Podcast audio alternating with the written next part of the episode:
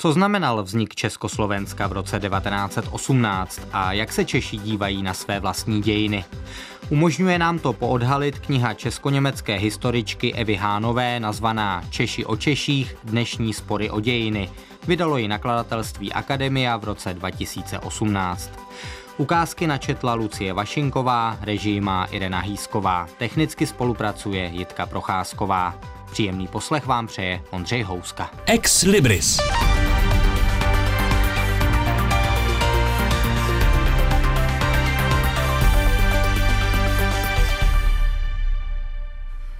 Ve svobodných společnostech běžné diskuse o různých výkladech minulosti přerůstaly ve spory a stereotypy, jako by někteří Češi byli zastánci nových, správných výkladů dějin a jiní dědici zastaralých národních legend, nebo jedni falzifikátory dějin a jiní obránci historické pravdy a cti národa. Tyto spory dodnes neutuchají a v jejich centru stojí spor ohanlivý obraz českého národa jako společnosti osvobozených sluhů, kteří propásli příležitost vybojovat si dostatečně samostatným rozhodnutím svou svobodu. Češi během svých dějin prožili řadu bolestivých událostí, můžeme říci národních katastrof. Ostatně podobně jako řada jiných národů, Řadu významných intelektuálů, kteří přemýšleli o dějinách, to vedlo k sepsání knih a statí, v nichž se snažili odpovědět na otázku, co jsou Češi, abychom použili název, který dal své známé knize filozof Jan Patočka. Velmi často to ale byli právě tito intelektuálové, kteří vytvářeli zmíněný hanlivý obraz českého národa. Jakoby právě tento národ v dějinách obstál hůře než jiné evropské národy. Významnou měrou k tomu přispěl právě Jan Patočka.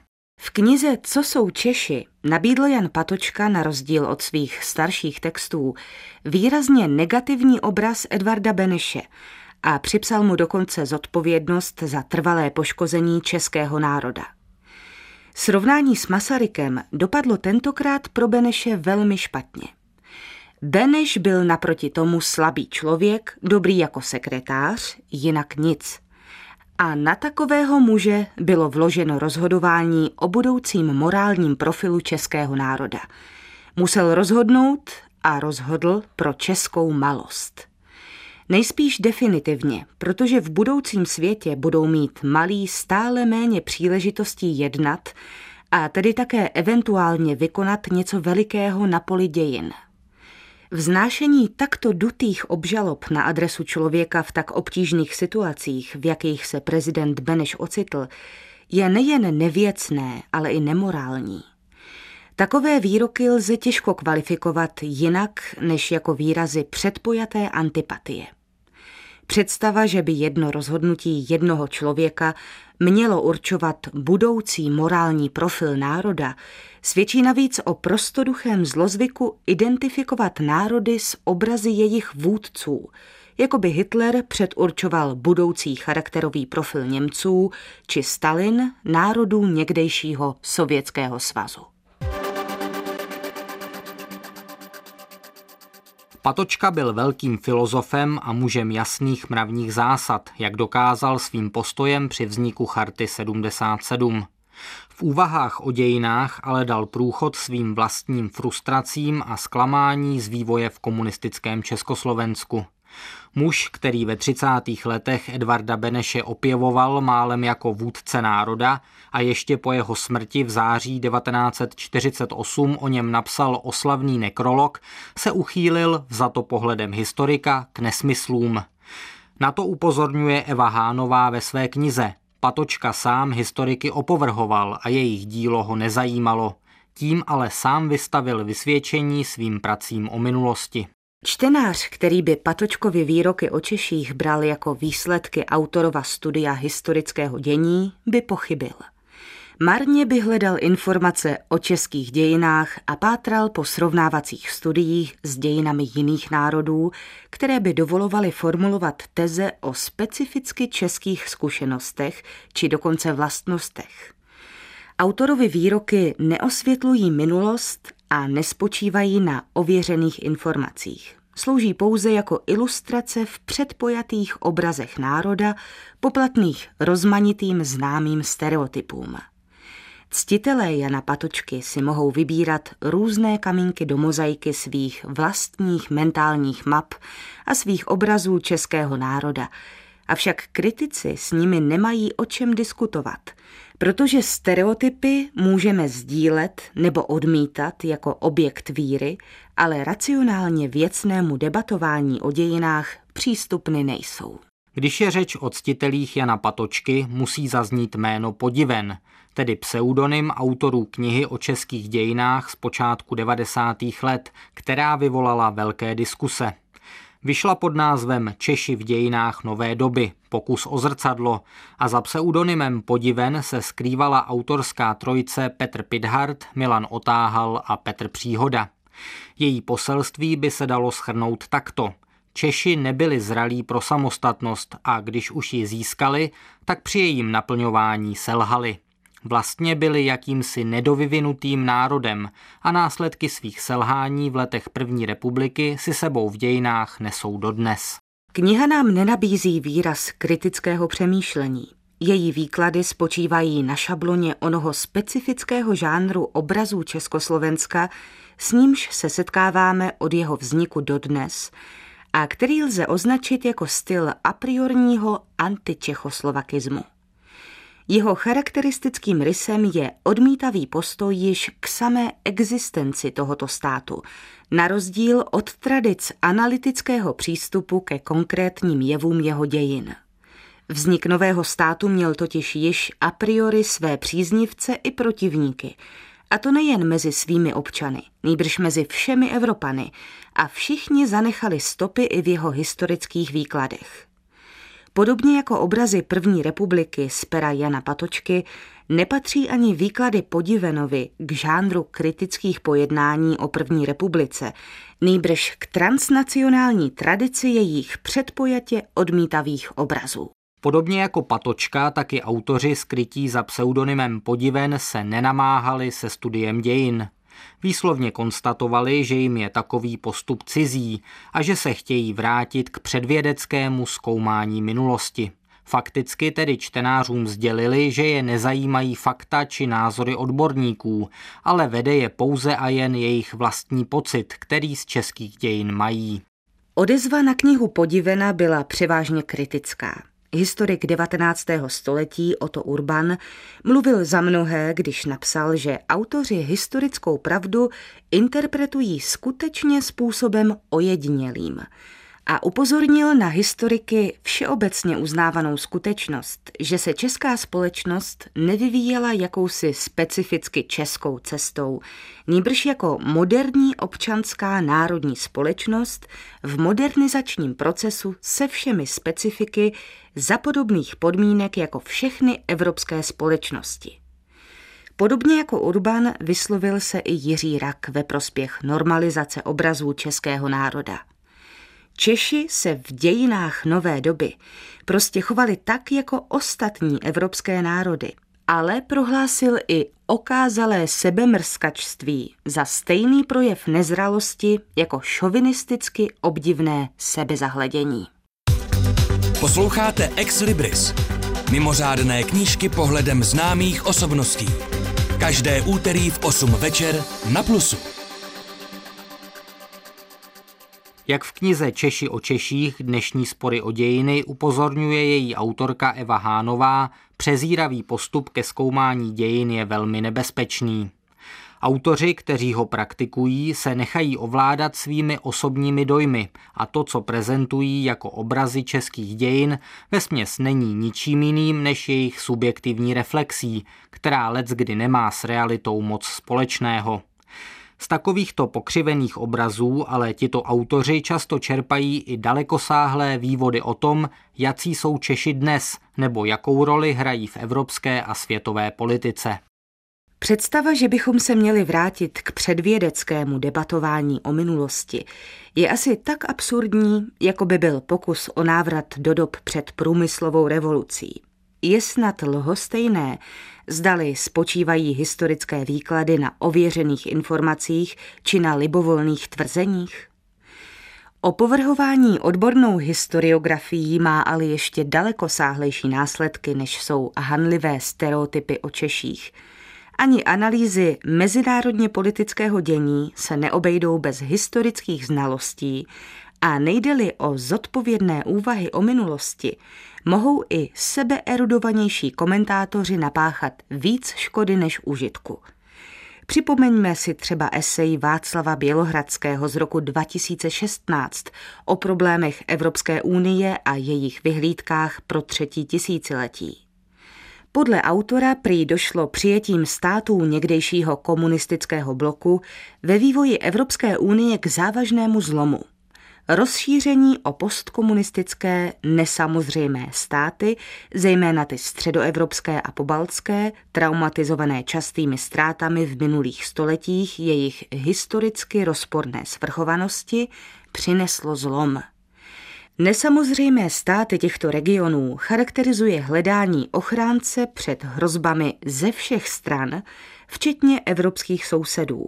Přijímají proto bez námitek roli ochotných pomahačů amerického úsilí o proměnu unipolárního okamžiku v unipolární éru.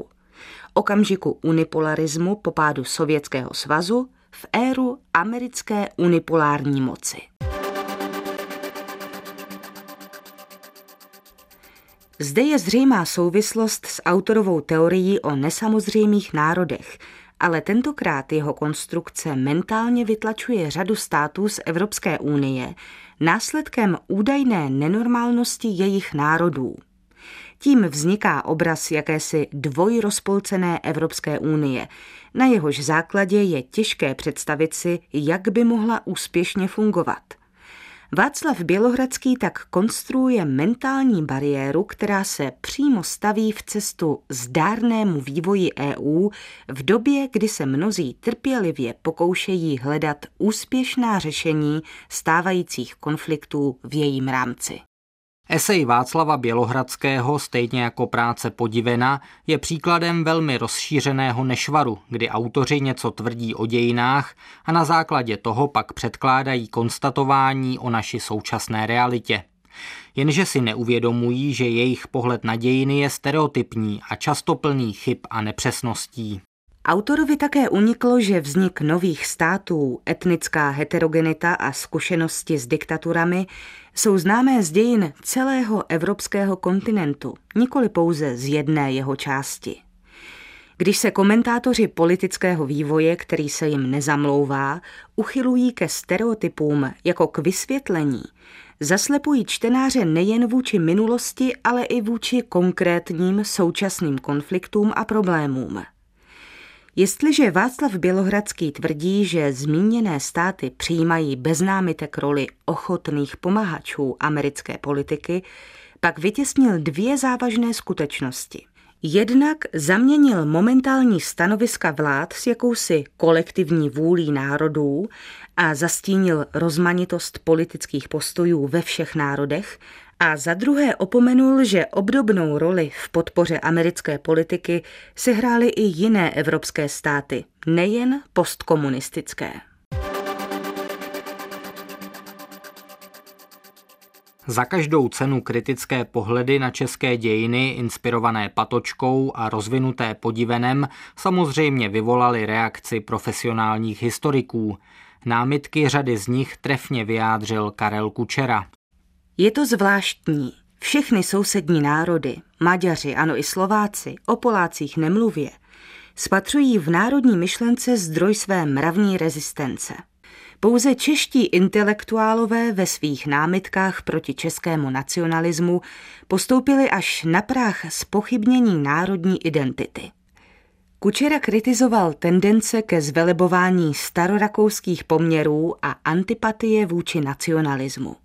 Těm, kdo velebí poměry ve starém Rakousku, doporučil, aby jednou provedli věcné srovnání českých poměrů před a po první světové válce.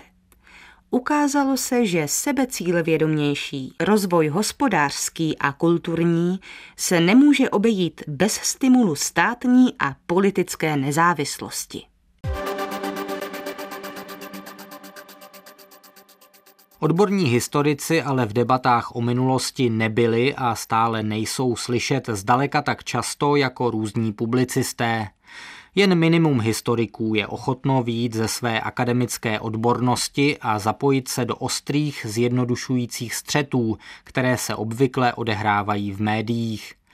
Jistou výjimkou byl Dušan Třeštík, historik středověku, který ale zároveň prokázal obdivuhodnou schopnost výjít mimo svou vymezenou specializaci a promýšlet širší otázky ohledně českých dějin. Nové spory o dějiny vnímal Dušan Třeštík jako kontroverze o národní identitu s lidmi, kteří by rádi viděli Čechy, tento národ, jako jakousi korporaci spolupracující a ne si volně konkurující v demokratické soutěži. Málo si to uvědomujeme, ale tento rozpor mezi, řekněme, masarykovským pokrokářstvím a jakýmsi korporativním tradicionalismem tady je pořád.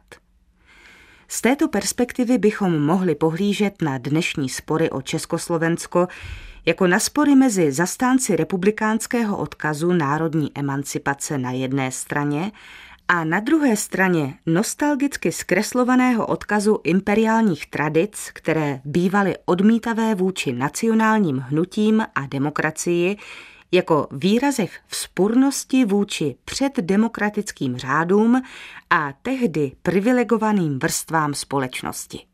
Třeštík formuloval svůj pohled na spory o dějiny, jak je tematizovali Patočka a Podiven, poněkud složitě, ale to by nás nemělo překvapit. Minulost a přítomnost je málo kdy tak jednoduchá, jak tvrdí někteří publicisté. Dušan Třeštík měl jiný vztah k Československu než příznivci patočkovských obrazů dějin.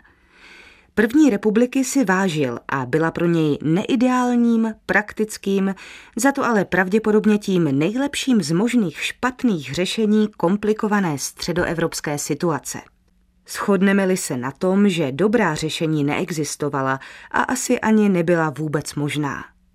Byl si ale také vědom rozporuplných obrazů Československa a soudil, že milovníci ideálních, pokud možno mlžných stavů a jednoduchých řešení nejednoduchých problémů ho prý buď nekriticky zbožňují nebo ho zatracují, podle toho, jaké uskutečněné či potlačené ideály v něm hledají. Ani Dušan Třeštík, stejně jako nikdo jiný, samozřejmě neměl monopol na pravdu. Důležité ale je, že k dějinám přistupoval jakožto ke kritickému studiu. Zatímco mnozí publicisté zacházejí s fakty nebo s výzvou, aby československé dějiny srovnávali s dějinami jiných národů jako se zbytečným balastem. A místo toho u nich hrají dominantní roli jejich vlastní zbožná přání, osobní zklamání nebo předsudky. Proto by si historici zasloužili mnohem více sluchu, než je jim často dopřáváno. Historici Československo zasazují do celoevropských kontextů a srovnávají s dějinami jiných států. Historici nemají patent na moudrost. Mnozí se také od jak živa z různých motivů přizpůsobují dobovým módám a politickým poměrům. Přesto jim vděčíme za to, že nejsme vydáni na pospas kdejakému vypravěči, a to není málo. Větší důraz na skutečně kritické a srovnávací studium minulosti by taky poopravil oslavný obraz Rakouska-Uherska, který dnes mnozí autoři šíří v médiích. Rakousko-Uhersko nebylo žalářem národů, respektive jistě jim nebyla jeho předlitavská, tedy rakouská část. Rozhodně ale taky nebylo jakýmsi předobrazem Evropské unie, v němž by v harmonii a rovnoprávnosti společně žili nejrůznější národy. Rakousko-Uhersko se nerozpadlo náhodou nebo kvůli jakési zlovůli některých jeho pomílených národů, tedy Čechů, jak se nám snaží namluvit někteří autoři. A ani vznik Československa tedy nebyl jakousi dopravní nehodou dějin. V dnes mnohdy nostalgicky objevovaných poměrech Habsburské říše Československo nevzniklo. Jak se dočteme nejen ve slavném Haškově románu, ale i ve spisech Masaryka, Beneše či Pekaře, stála u jeho kolébky nejen Rakouskem rozpoutaná první světová válka, ale i zcela jiný rakouský stát, než se mezi zastánci patočkovských obrazů dějin traduje. Obraz Jana Patočky z roku 1939, že český národ nebyl připraven před převratem roku 1918 na roli, kterou měl a mohl hrát ve střední Evropě, či Podivenův z roku 1991, že Československo bylo dar z hůry, který národ přijal jako dítě neočekávaně obdarované vysněnou složitou hračkou, jejímuž mechanismu nerozumí, jsou nevěcné konstrukce obdobného druhu, co by bělohradského obraz 28. října jako dne, kdy národní bardi vyhlásili císařem už povolenou nezávislost. Pseudopoetické texty tohoto druhu zkreslují obrazy dějin neméně než stereotypy o antikatolicismu první republiky, protože zastěňují minulost i samozřejmou rozmanitost českého národa.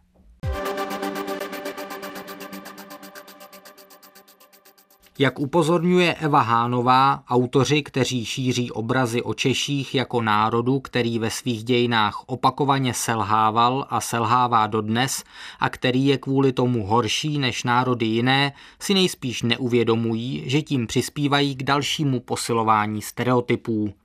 A to má negativní vliv i na diskuse a postoje lidí k velmi aktuálním otázkám.